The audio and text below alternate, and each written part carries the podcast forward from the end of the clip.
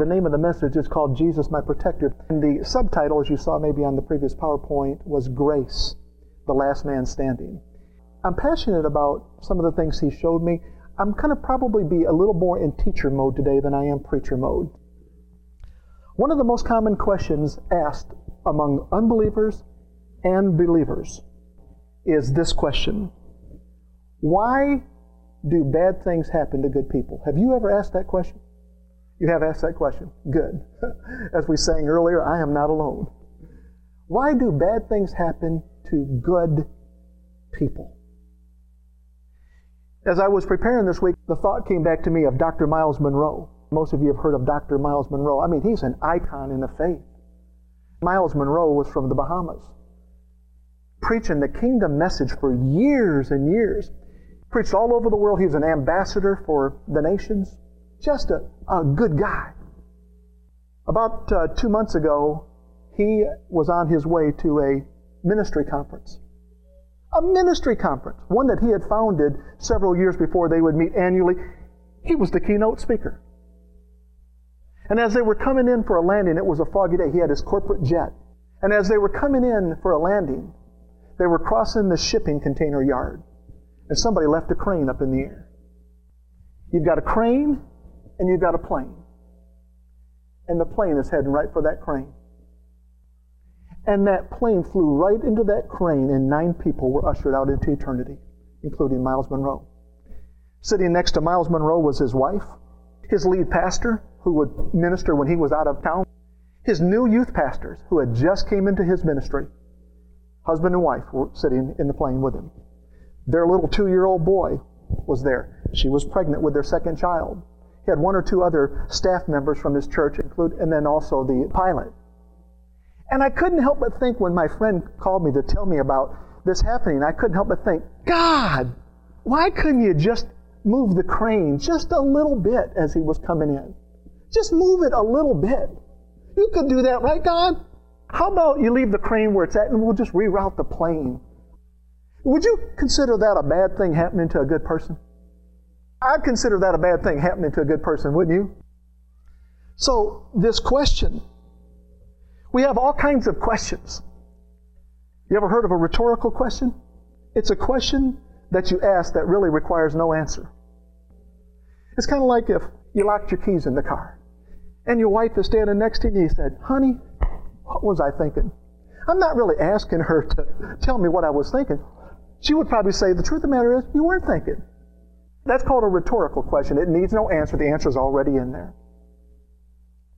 And so, why do bad things happen to good people? And I thought about this yesterday when I was in my study.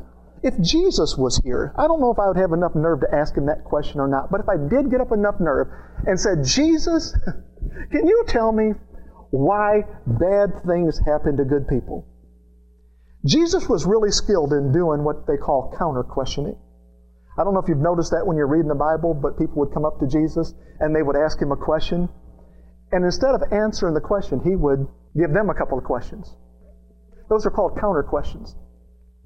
Usually, if someone's counter questioning you, there's something either wrong with the question or there's something wrong with the motivation.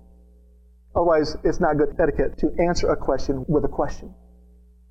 Most of the time when that happened, or I would say probably all the time when that would happen, is Jesus was saying there's something wrong with your question or there's something wrong with your motivation because he was always trying to get trapped in questions. We caught this woman in adultery. The law says, you know how the, all that went with Jesus. And the essence of a teacher is to lead you, lead you to the answer.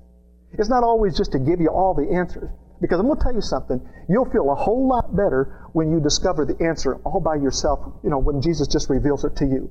There's just something about studying the Word when a nugget pops out, you're like, oh God, that was that is really, really cool. It means more to you, even if it's something real little that nobody else would get excited about. It means more to you because God showed it to you personally than it would if the most eloquent minister got up and preached 10,000 words about that. So a good teacher basically says, allow me to reframe kind of what you're asking by questions. In Luke chapter 10, verses 25 and 26, we see one of these encounters. Jesus has been teaching, Jesus has been healing, Jesus has been doing miracles, And finally, this one guy just can't stand it anymore. And he finally comes up to Jesus. And here's what it says On one occasion, an expert in the law, remember that, an expert in the law stood up to test Jesus. Teacher, he asked, What must I do to inherit eternal life? I think it's a pretty good question. I've been um, hearing that question for a lot of years. I've engaged people to get them to ask that question. And you know what? My answer was obviously different than Jesus's. You know, in the past, I mean, I was so entrenched in religion. If you would have asked me that question even two years ago, I would have said, well, first of all, you need to be sorry for your sin. The next thing you need to do is you need to, I guess, get on your knees, humble yourself. You need to repent. You need to change your mind. You need to ask Jesus to forgive you of your sin. You need to invite Jesus to come and live in your heart. Then, when you get up, you need to go tell somebody. You need to go tell it. Make it public. And I've said all these things to people. Go make it public, and I think they have some merit to them. Then, you need to get planted in a Bible believing, Bible teaching church. You ever use that one? Bible believing, Bible teaching church. You need to get baptized. Then you need to start reading the Word of God. Then you need to start praying and start giving, like Steve was talking about. You know what? Jesus didn't say any of these things when the man said, What must I do to inherit eternal life? We know through the scriptures, Jesus says, Just believe on me and you will have eternal life. Does he make it simple? He said, Just believe on me and you will have eternal life. But he responds with two questions for this guy. The guy says, Jesus, what must I do to inherit eternal life? And he says to him, What is written in the law? Remember, this guy is an expert in the law. He says, What is written in the law? He knew it from front to back. You see, the Bible hadn't been written yet. There was no New Testament. All he knew was the, the Torah. He knew the, the books of the Bible that had been know, the Old Testament. He was an expert in the law. And so he took him back to what he already knew. He says, What is written in the law? And then he says, How do you read it? In other words, he was saying, how do you interpret it? How do you apply it to your life? I bet you could have heard a pin drop about that point in time. You know what? You don't ask a person for directions when you know where you're going, do you? I mean, if I really know where I'm going, it would be foolish for me to stop and ask somebody for direction. Now, there's times when even I, not too often, will have to stop and ask for directions. But if I know where I'm going, I never have to stop on the way to Kenosha and say, Where is 7600 75th Street at? I know exactly where to get on and get off. So the fact that this man was asking for that direction tells me he had kind of an achy breaky heart. There was something in his heart that was not sure. He wanted to make sure that he had it right. He's listening to this radical teaching. He's hearing Jesus teach stuff. That's like, wait a minute now. This sounds right, but if this is right, then I'm completely wrong. If this is right, then I've got to totally change. But then when Jesus told him that, the Bible says, this is in Luke chapter 10, by the way, it's the story of the Good Samaritan. But he wanted to justify himself. You think that's the problem? You can't justify yourself. Justified means to be right with God. You're justified. That's where righteousness comes in, once God justifies us. But the Bible says he wanted to justify himself. As you read that narrative of the Good Samaritan, I think it's a beautiful story. Really, what it is, is Jesus wanted him to see the difference between the law and love. You see, law has a faulty foundation, grace, love has a firm foundation. What law does is law gets real rigid and it passes by on the other side, even when people are bleeding all over the place, like the guy that's attacked by the robbers. What law does is this, like it's, it's the priest, it's the Levite in there, the assistant pastor and the pastor. They pass by on the other side because the law forbade them to touch blood. But here comes a man, a Samaritan. He's not supposed to touch a Jew. He's not supposed to have anything to do with a Jew. Yet he takes the time to bend down and you know the story bandage him all up, put him on his donkey, take him in, pay for his hotel, all that stuff. Really takes care of this guy. That's the difference between law and love. Oh, friends, I'm going to tell you something. Have you noticed the theme over the last nine months? It's been about love, it's been about grace, it's not been about law. This was probably one of the more challenging messages God was birthing in my heart this week because there were points, I even talked with my wife about it last night. I said, honey, I want to make sure I don't get into condemnation. I am not about condemnation. I am about a finished work. I'm about grace. Even though we have grace, yes, ample grace, wonderful supply of grace, there's still a responsibility for the believer. You've got to cooperate with grace. Grace, yes, awesome, awesome. There's a responsibility also on the believer's part. And I'll get into some of that in a little bit. So when the question is asked, why do bad things happen to good people? Every one of us could answer that question many different ways. How about if I gave you this answer? Well, the rain falls on the just and the unjust, and the sun rises on the good and evil. Now, how do you like that one? What does that do for you? You know, that's biblical. That's in the Bible. That shows you how good God is. He said, Listen, I don't care if you're evil, the sun's going to come up on you. You're good, sun's going to come up. You're bad, you're still going to get rain on your crop. God is, because, it's because God is good. He says the sun rises on the good and evil, the rain falls on the just and the unjust. Biblical answer. But let me ask you this Does that answer fully satisfy your deepest depression? It doesn't, does it? Does that answer fully satisfy your persistent pain? Does that answer satisfy your exiled emotions? The answer is no, no, and no. Only grace, the last man standing, can satisfy that emptiness, that situation that's going on in the heart. Only God. And He's closer than we know and think. Why do bad things happen to good people? I'm going to counter that question. I was thinking about what happened to Jesus as He walked the earth.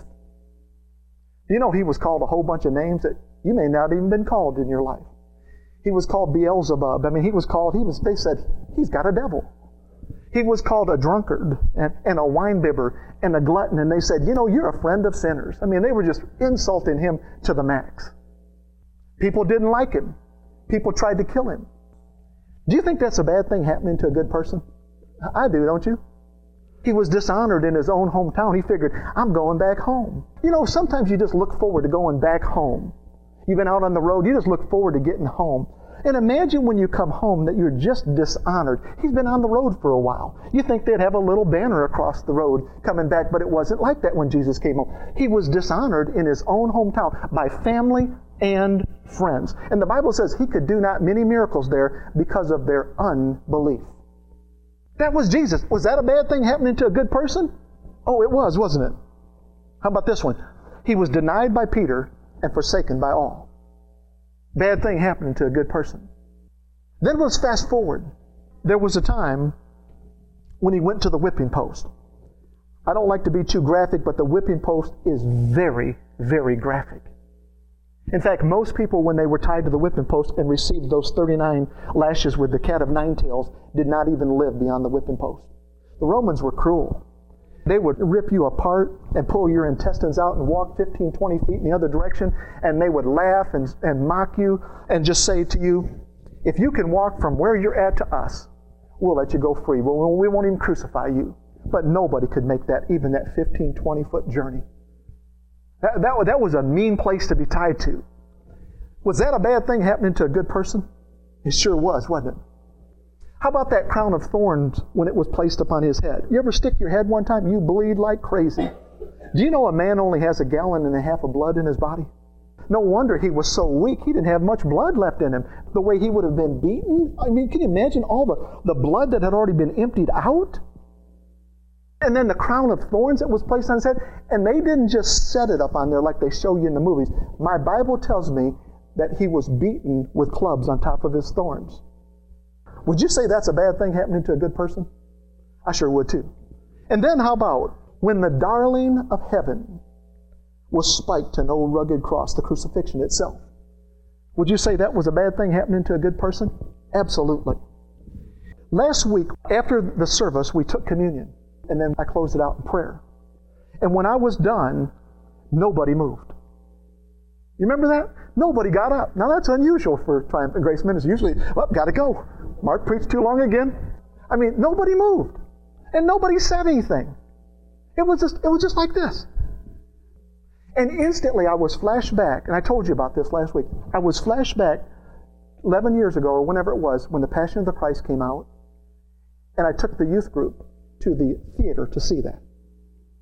When that ended, nobody moved. Nobody got up. Nobody said a word. It was just total silence in the theater while people sat there and wept.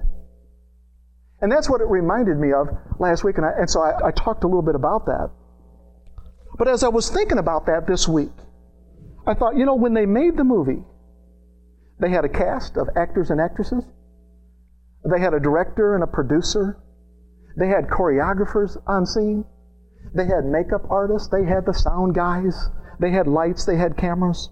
They had the script writers. That was the best Hollywood could do. But I couldn't help but think about Mary, the mother of Jesus. She saw the real thing. She was right there. I wouldn't call it a front row seat, but she was front row watching the darling of heaven be crucified. The crucifixion started at 9 o'clock in the morning. It lasted till 3 o'clock in the afternoon. If you go from 9 to 3, how many hours is that? That's 6. 6 is the number for man. There's, there's no coincidences in the Bible. You know who Jesus was hanging on the cross for? All mankind. So Mary, the mother of Jesus, saw it all. Do you think she saw bad things happening to a good person? Nobody loved Jesus like Mary did on the earth. That's my boy. Nobody loved her. You know what Mary was doing? She was beholding grace. She had her eyes fixated on grace. I bet you she never even looked at the other two criminals being crucified with Jesus. What would be the point? She had her eyes fixated on grace. And that is one of the points here. When bad things are happening to good people, when bad things are happening, we must fixate our eyes on grace. Now I'm talking about Jesus, okay? Do you know who was standing next to Mary? Probably holding her up and embracing her? It was the Apostle John. He was the only disciple that was at the cross. The rest of them had been scattered abroad. But John was there. I talk about John a lot. You know what his name means? Of course, his name means grace. So while she was beholding grace, grace was holding her. It's just an amazing, amazing thing what God has done.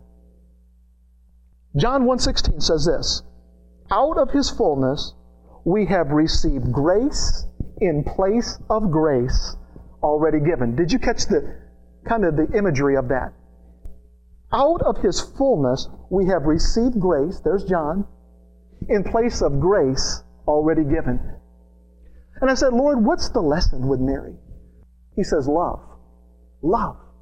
Love does not turn away even when bad things are happening to a good person. Love does not turn away from. Even in the midst of our roughest, toughest dogfight times, love, which is another name for God. Remember, God is love? God is love. God never turns away from us. God never turns his back on us. Even when bad things are happening, so we think about, God, this bad thing is going on in my life. God, how can it be? It's not the absence of God's favor on your life.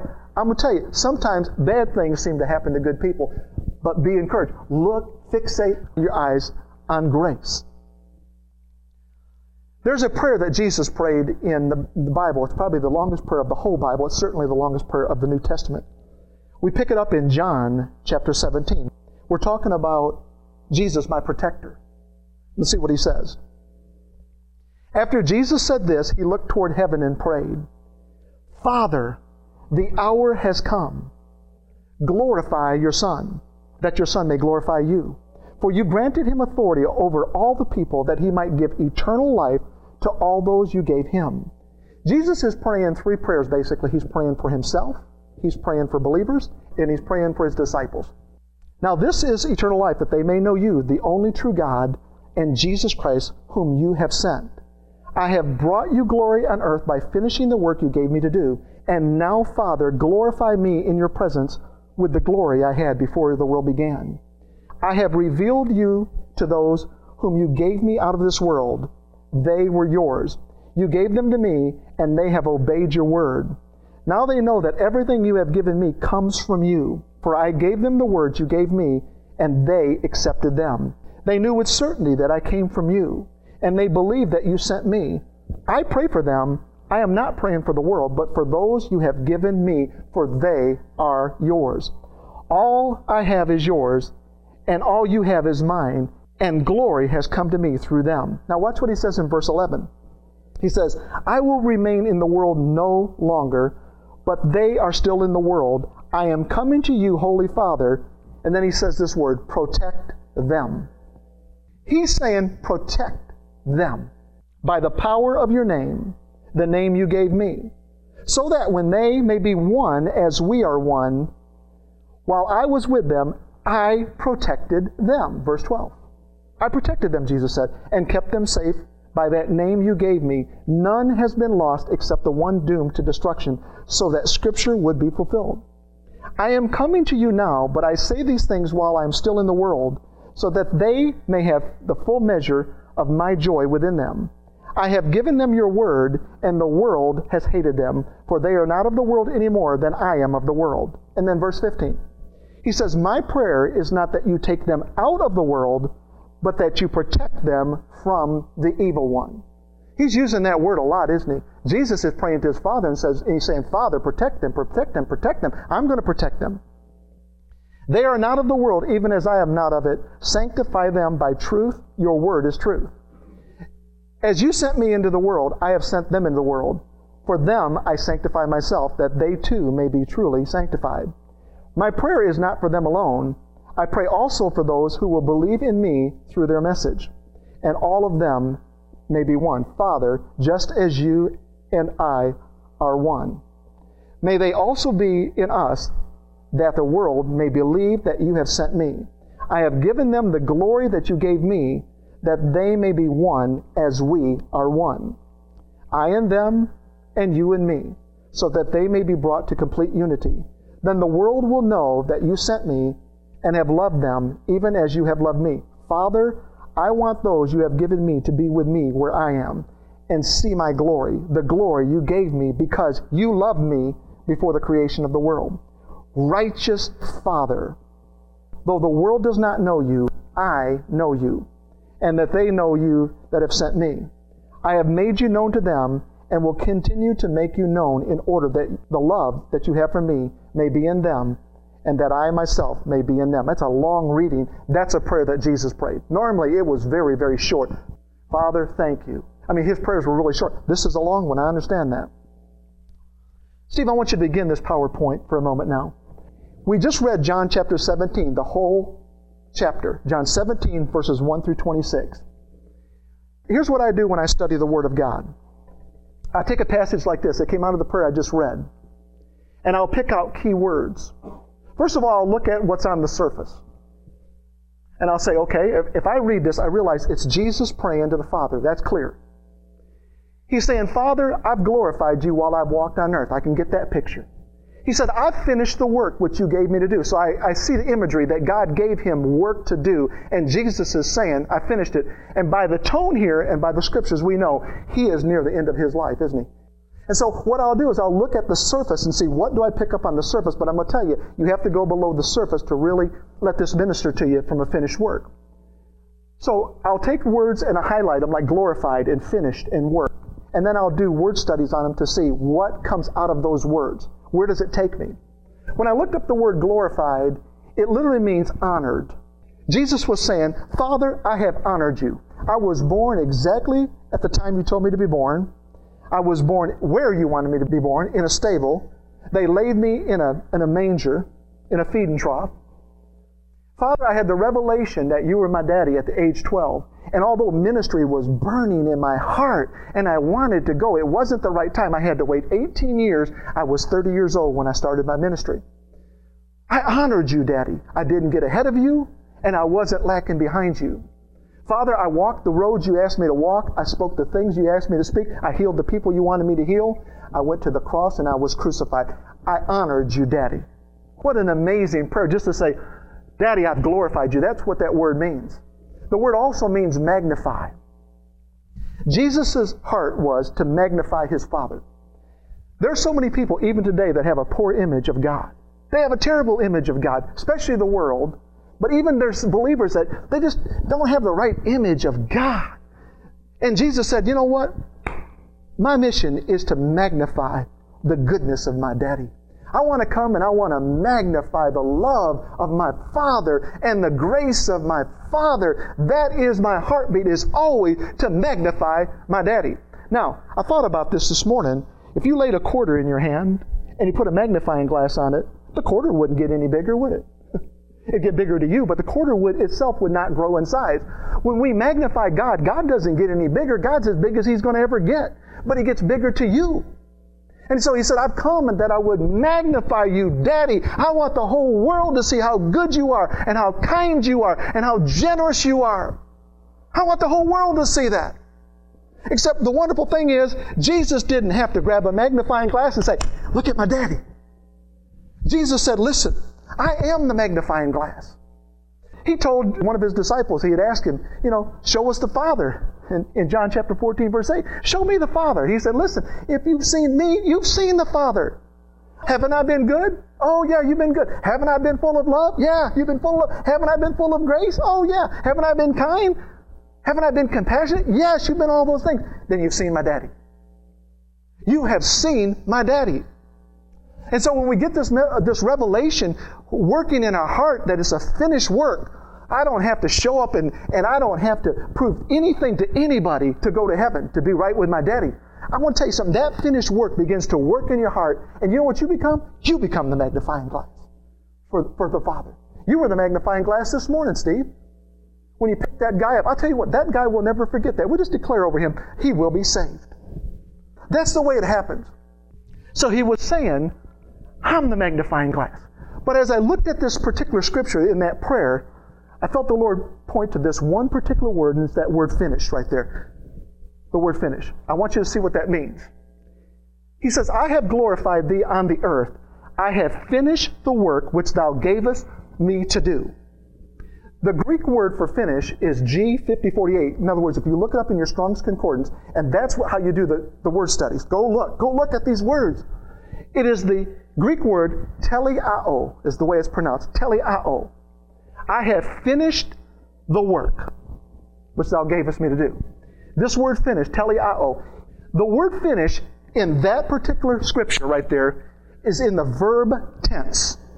We know something about a verb, it has a corresponding action. Remember that about verbs? They have an action. The word finish right there, when you look it up in the Greek, it literally means made perfect. Ah, I like that. He said, I have glorified thee on the earth. I have made perfect the work which thou gavest me to do. When something is perfect, that means you don't need to add anything to it, and you surely better not subtract anything from it, because it will be less than perfect. If it's perfect, you say, well, if I just add something to it. No, if it's perfect, it doesn't need anything added to it. And Jesus said, I have made perfect the work which thou gavest me to do. Let's see what the work is. We read it in John 17 in that prayer. I in them, and thou in me, that they may be made perfect in one. That's the way that scripture reads. I didn't add anything to it. That they may be made perfect in one. Jesus just prayed that prayer. He said, and that the world may know that thou hast sent me. Remember, I'm the magnifying glass. And hast loved them as thou hast loved me. He said, You love them the way you love me. One thing I was blown away by when I read this particular scripture is that word one right there. The word made perfect in one, the, the word one literally means another. That's really important. If you reread that scripture, it says, I in them and thou in me. So what Jesus is saying, listen, I'm in my daddy, I'm in my father. My father's in me. And that they may be made perfect in one, in another. See, your perfection is not based upon you, it's based upon another. I am made perfect in another. Does that take the monkey off your back? It makes me want to shout that I have been made perfect in another, and that the world may know thou hast sent me and hast loved them as thou hast loved me.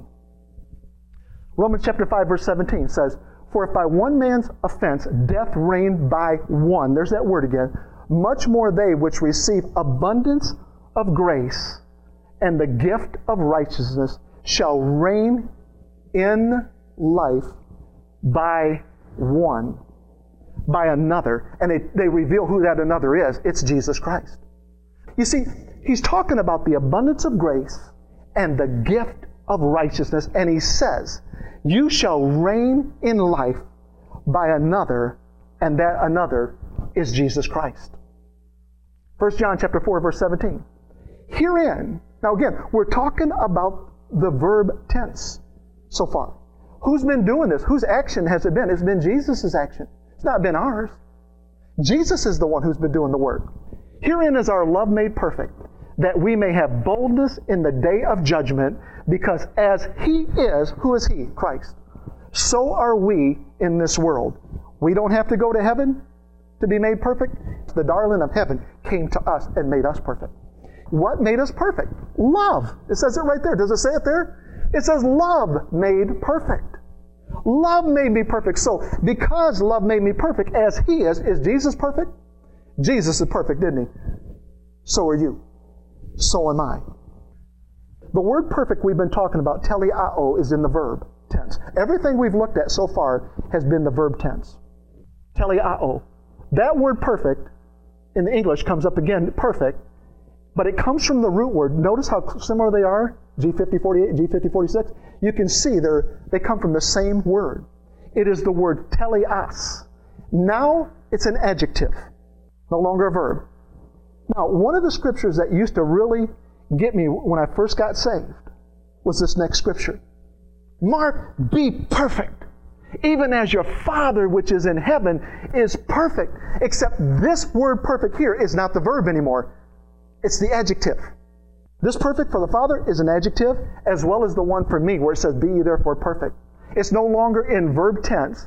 That means there's nothing for me to do to be made perfect. Do you get that? There's nothing for me to do. The perfection is in the Father. It says, Be ye therefore perfect, even as your Father is perfect. The perfection is in my daddy. Here's how it should actually read. If you strip it away and just say, What does it really say in the tense that it's saying? It's saying, You are perfect, just as your Father is perfect. Is that a revelation? Is that cool? No, see, before I was always going, what do I need to do to be more perfect like God? Okay, I need to read my Bible more. Okay, Bible reading is good. I need to go to church uh, every time the doors are open. I need to be involved in ministry. Okay, all that's really good. But according to what I'm reading here, the perfect is not in the verb tense, it's not in the action, it's in what He has made me to be. I am in the adjective sense, I am perfect because my Father is perfect. So, Matthew chapter 5, verse 48, you are perfect just as your Father is perfect. I love this right here, and I'm going to explain this. Perfect is an adjective, the Father is the noun. An adjective is a word that describes or clarifies, it brings clarity to the noun. If I said coffee table, coffee is a noun. It's a person, place, or thing, right? Table is a noun, but not when it's used to describe the table. The word coffee takes on the form of an adjective. It's no longer a noun. I see the teacher shaking his head. Yeah, it's no longer a noun because it's describing what that table was designed for. This table was designed as to put your coffee on it. So the word coffee is no longer a noun, it's an adjective. If I say I'm going down to the local pool hall to play some pool, pool and hall are both nouns, but not when pool is used to describe what the hall was designed for. It takes on the form of an adjective. And I love the next one, hunting cabin. The word hunting can be a noun, it can be a verb, or it can be an adjective. For example, if I said, I like hunting. Hunting can be a, it would be a noun in that case because hunting is a sport. It would be like me saying, I like baseball or I like football. It would be a noun. If I said, shh, I'm hunting rabbit or hunting deer or whatever it may be, it would take on the form of a verb because it has action. I'm actively hunting. But if I say hunting cabin, it takes on the form of an adjective because it's bringing clarity to the cabin. You know, the reason it's not a verb is because the cabin isn't doing any hunting. The cabin hasn't had no action whatsoever. It just sits there. It's doing nothing. But it brings clarity, so it becomes the adjective. That's why it's so important when we look at these, these tenses to say, did, did you ever look at Matthew chapter 5, verse 48, and did it ever just go, man, I, I got to do more stuff to be perfect like my daddy in heaven? Let's talk about perfect in a second here. In James chapter 1, verse 17, every good and perfect gift is from above, coming down from the Father of the heavenly lights, who does not change like shifting shadows. This is in the adjective tense. Perfect gift. If I was to take this scripture and just say, let's just, just highlight what the scripture is actually saying. Here's what it's actually saying. Every perfect gift is from the Father. I didn't add anything to it, didn't take anything away from it. Every perfect gift is from the Father. Wow, that changes the whole structure and how it means. Every perfect gift. In other words, the gift becomes the noun. The perfect is the adjective. It is describing what the, what the gift is. Ephesians chapter 4, verse 7.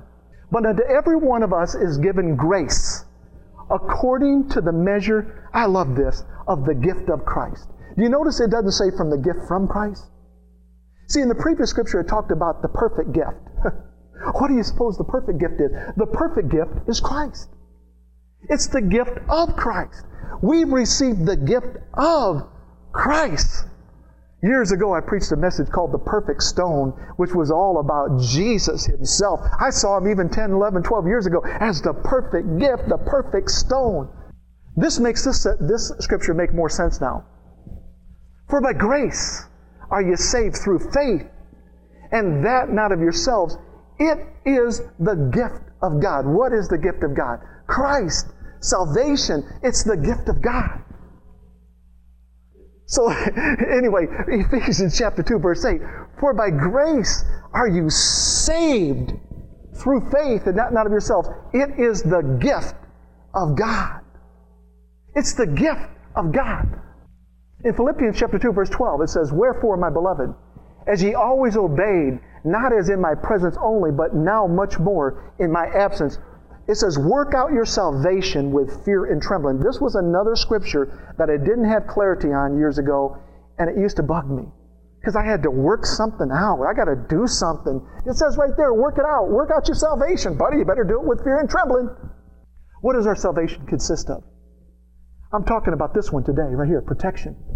But salvation is deliverance, it's protection, it's health, it's prosperity, the word saved in Ephesians 2 8, for by grace are you saved, is sozo.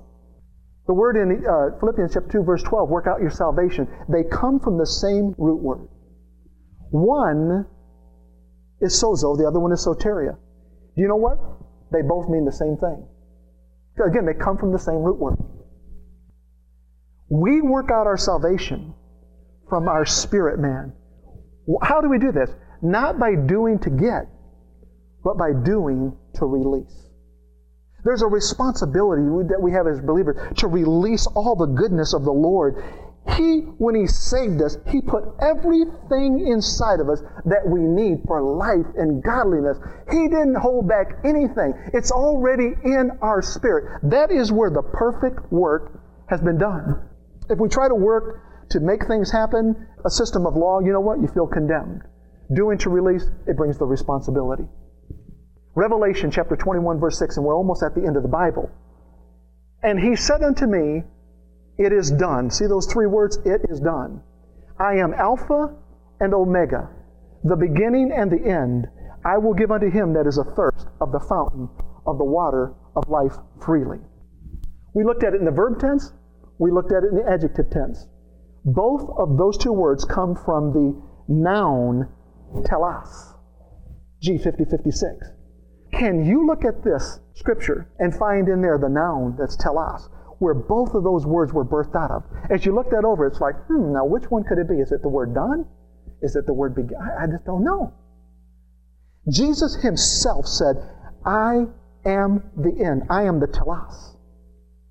You have nothing you need to prove. I was your beginning, and trust me, I will be your end. I have made you perfect before the Father. It is done. Why did I say all of that? Because we're talking about Jesus, my protector. What's the purpose of the PowerPoint? It's to remind us of the finished work of Jesus. We have nothing left to prove. We have nothing left to do, nothing left to earn. The perfect work in our spirit is released, and it works its way out into our soul, our mind, our will, our emotion, and our body. Therefore, you see, I can have the confidence that I can believe that Jesus is my protector. It doesn't matter if something bad happened to me, Jesus is my protector. You know, the one thing we don't know is how many times has Jesus protected you that you just don't know about. You look at all your little close encounters, all your little close calls and stuff like that, and go, whoo, thank you, Jesus. But you, what you don't know is when that little voice said, you know, I want you to turn left here. My wife can tell you, and so can I, all kinds of occasions when, when the Lord just, it was that small, still voice that just said, do this, do this. This is where we go so that we get a foundation underneath of us, so that I can believe everything the Bible says, that He's my protector, that He's the grace, the last man standing, He will keep me from the evil one. Now, Psalm 23, verse 4. Yea, though I walk through the valley of the shadow of death. When I saw that come up in a song this morning, I'm like, yes, Sarah. We sang about that. When I walk through the valley of the shadow of death, I will fear no evil, for thou art with me, thy rod and thy staff, they comfort me. You know it's perfect love, the Bible says, that casts out all fear. Did we just talk about his perfect love? It's perfect love that casts out all. Jesus was not afraid on the cross. I'm sure he didn't like it. He, he was a man, he felt what you and I would feel, but he was able to look beyond it because he was able to say, My Father has perfect love. My daddy has perfect love for me, my daddy has perfect love for, for you. You know, I thought about shadows and I thought, you know, my mind got a little silly. I thought, you know what? Why do we fear shadows? The shadow of a dog can't bite you. The shadow of a sword can't slice you. The shadow of a monster can't eat you. And the shadow of death cannot destroy you. The shadow of death cannot destroy you. In 1 Corinthians chapter 15, verse 54, we see that death has been dealt with. It got a final death blow by Jesus himself when it says, Death has been swallowed up in victory. Therefore, I will fear no evil. The same protector, the same gracious and merciful God will be with me, guiding my steps, shepherding me, leading me, and keeping me from the evil one. He will always be there to do that for me.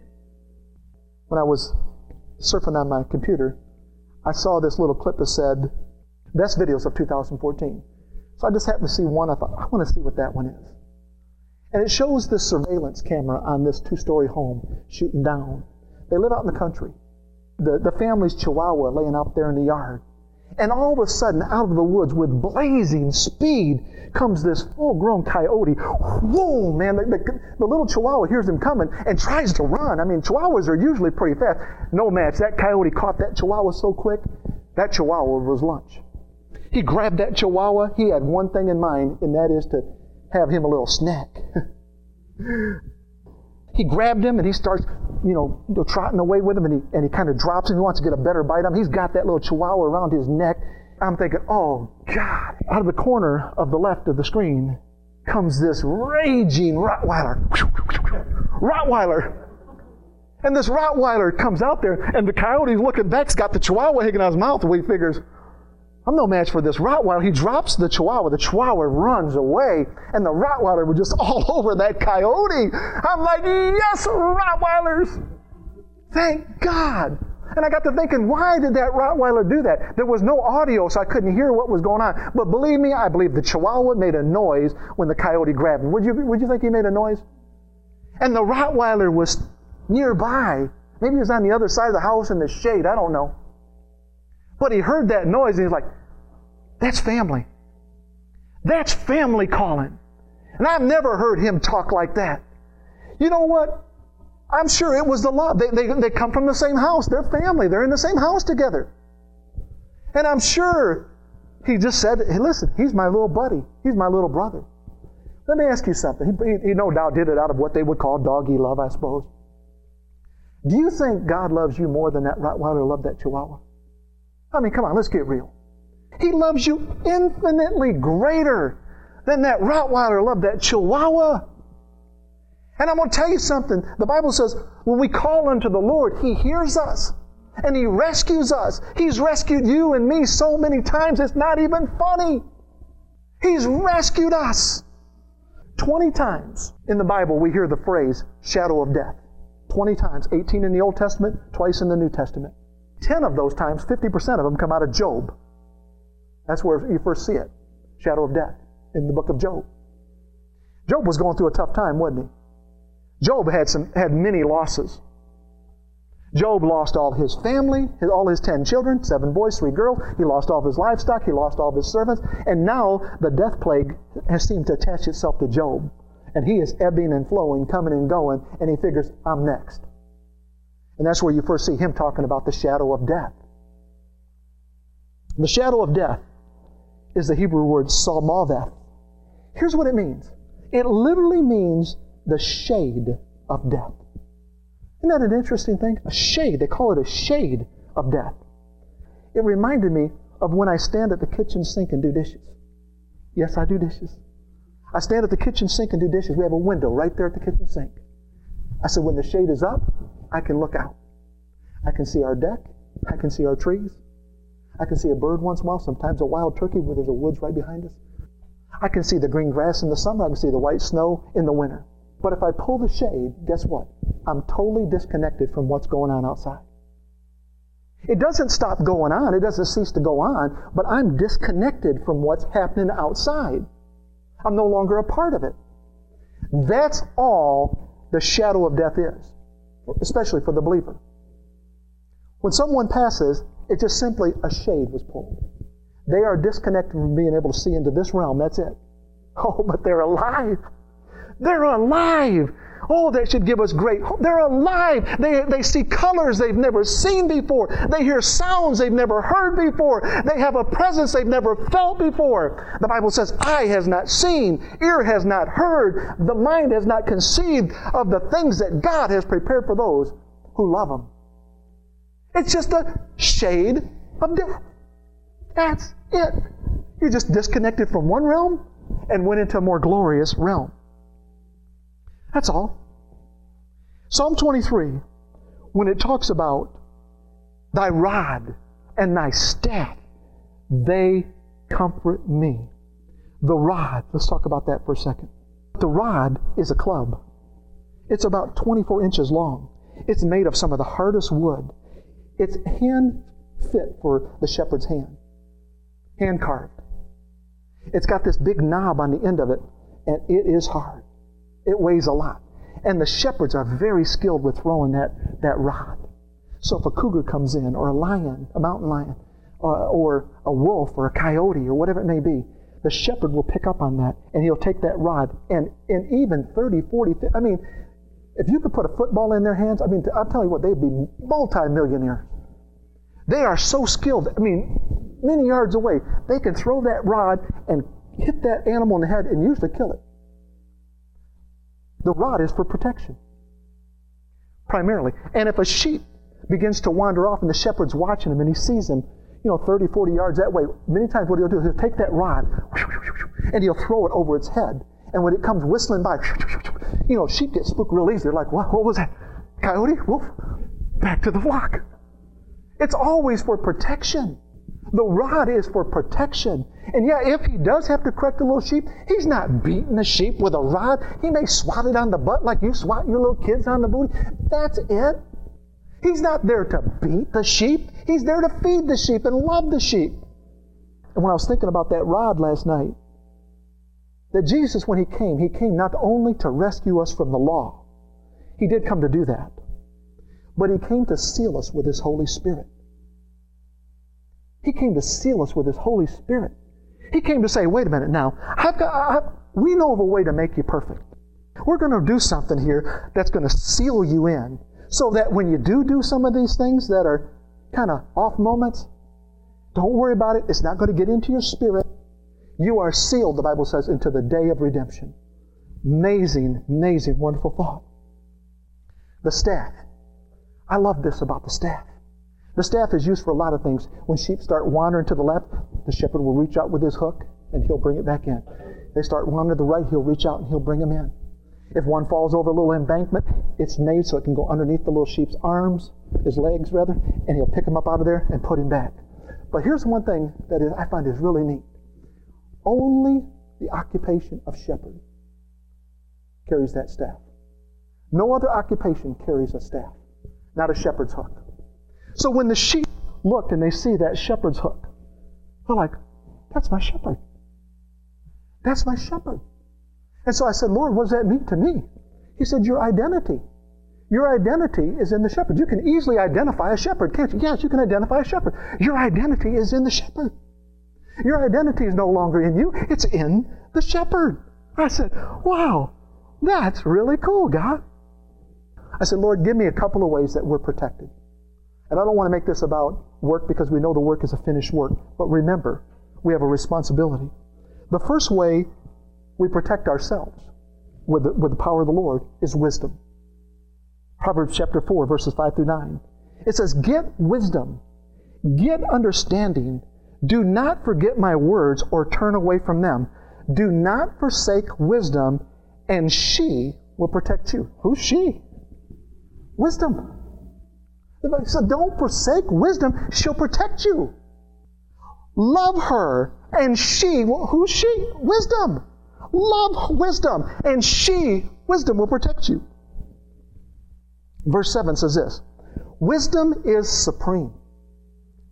Therefore, get wisdom. Remember that word, supreme. I'll come back to it. Though it cost you everything you have, get understanding. Cherish her. Who? Wisdom. Cherish her, and she will protect you.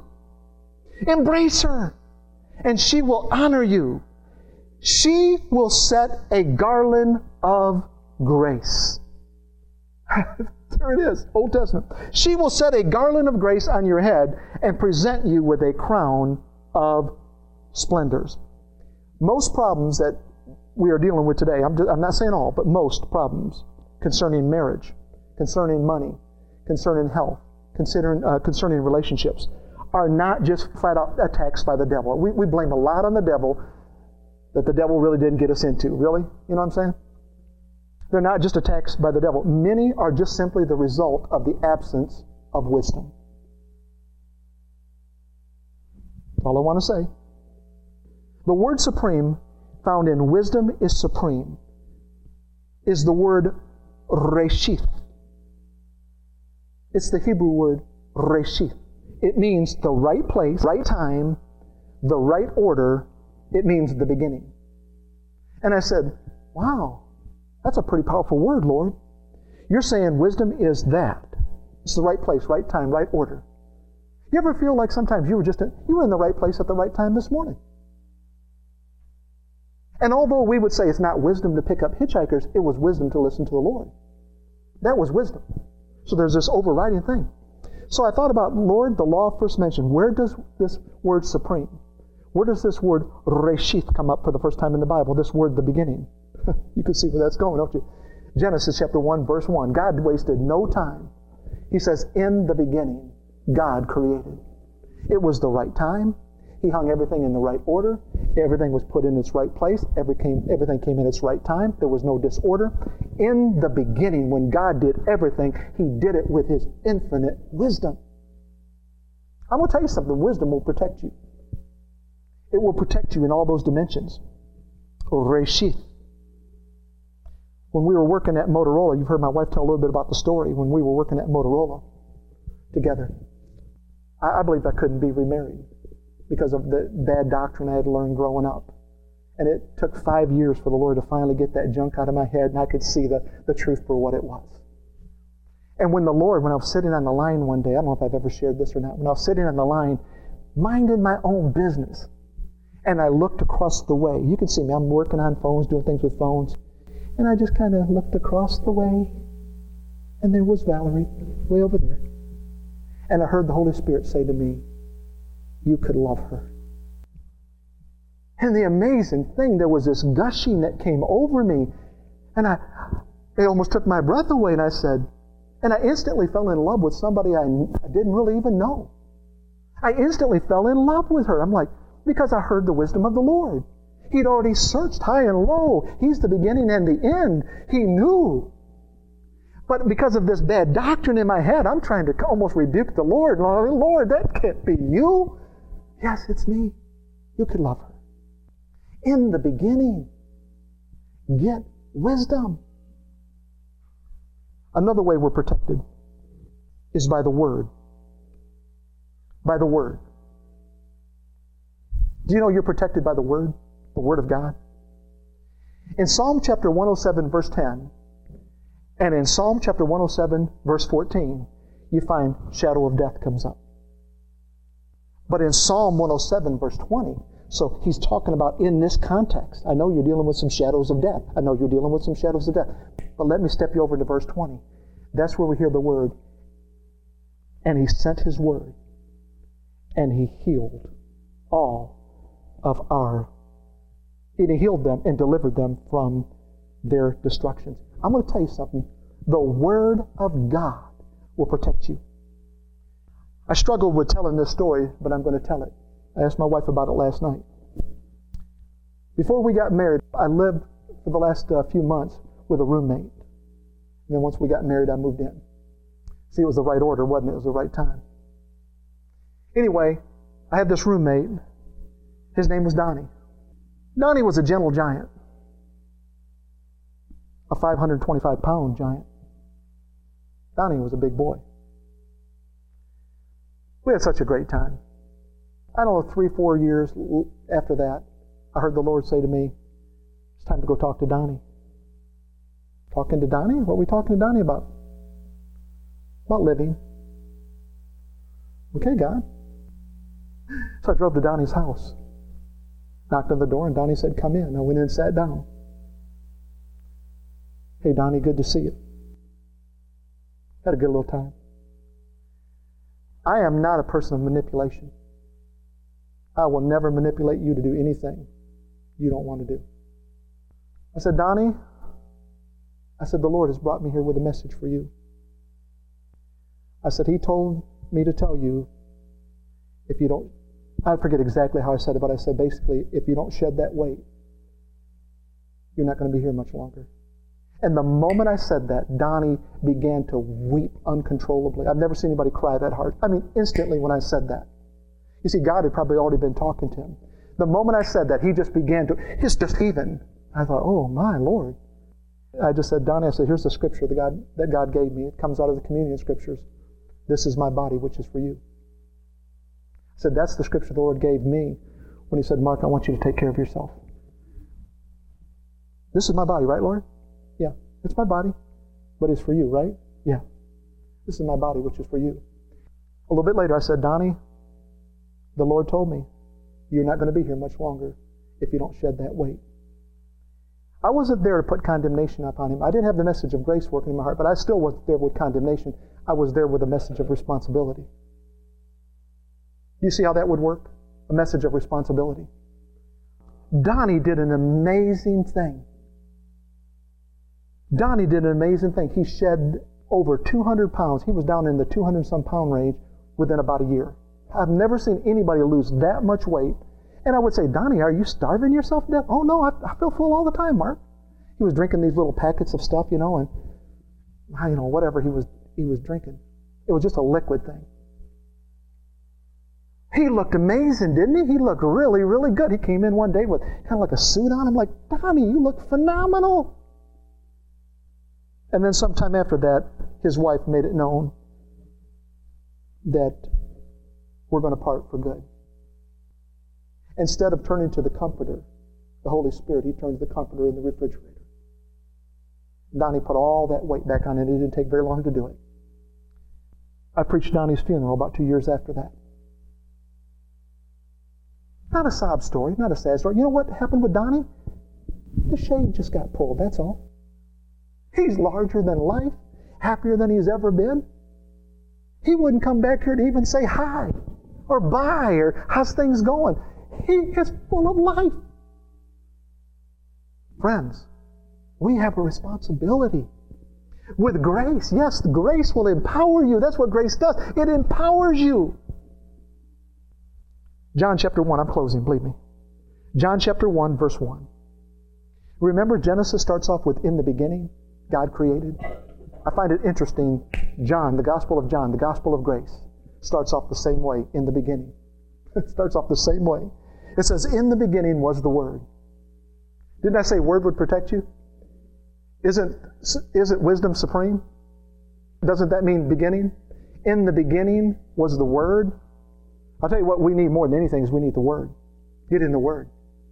In the beginning was the Word, and the Word was with God, and the Word was God. The same was in the beginning with God.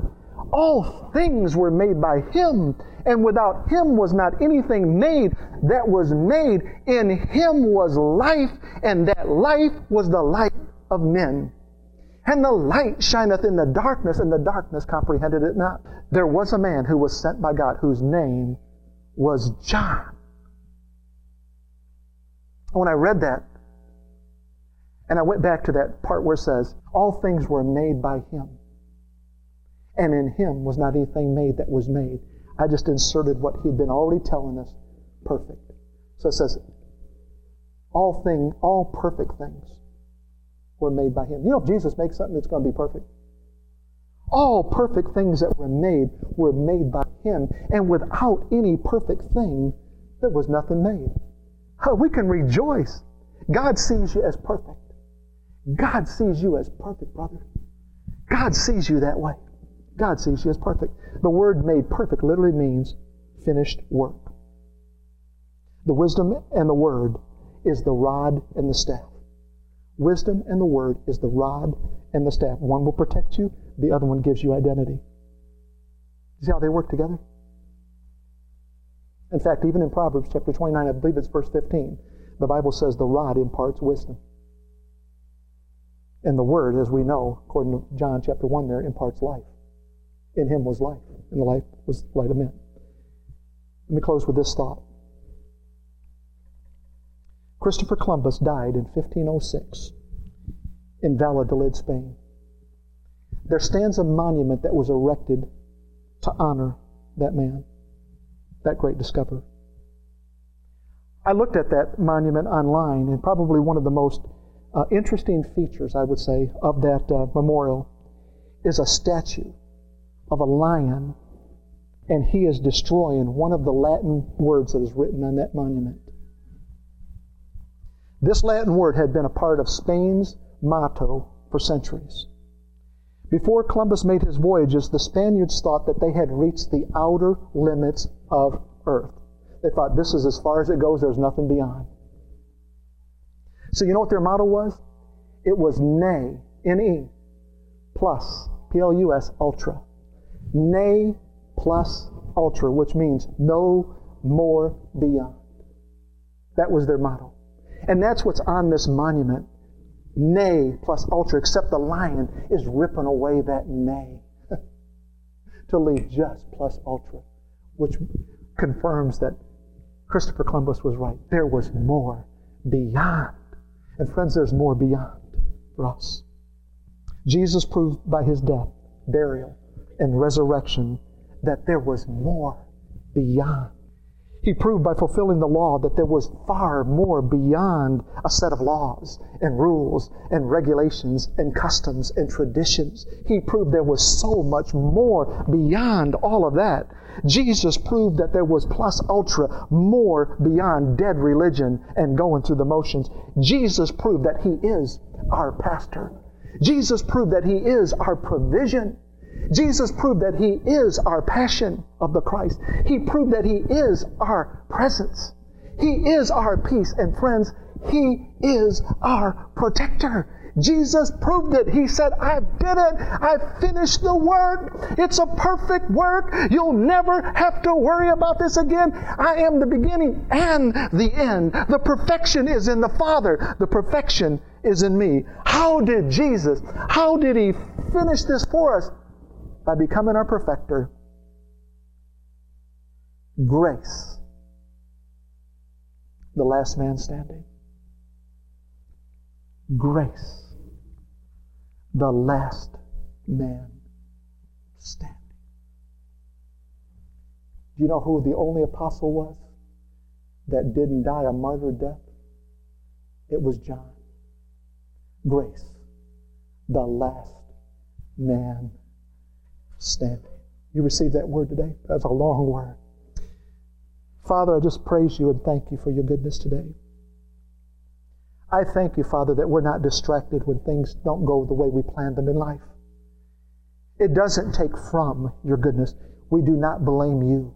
But Father, in the midst of all that, we can stand up because we've got this boldness, we've got this attitude, we've got this grace that's working on the inside. No longer concentrating on working on myself. I can work with other people. I can work with other people. I can bend down on the road and I can help the people that are down and out and bleeding all over the place. Father, I want to praise you today. I want to thank you for your goodness, Lord Jesus. I want to bless you because there's more beyond the bankruptcy I had to go through. There's more beyond the doctor's report I had to listen to. There's more beyond the relationship I lost. There's more beyond Jesus, my protector. Grace, the last man standing. In Jesus' name. Amen and amen. Amen. Hallelujah. God is good, isn't He?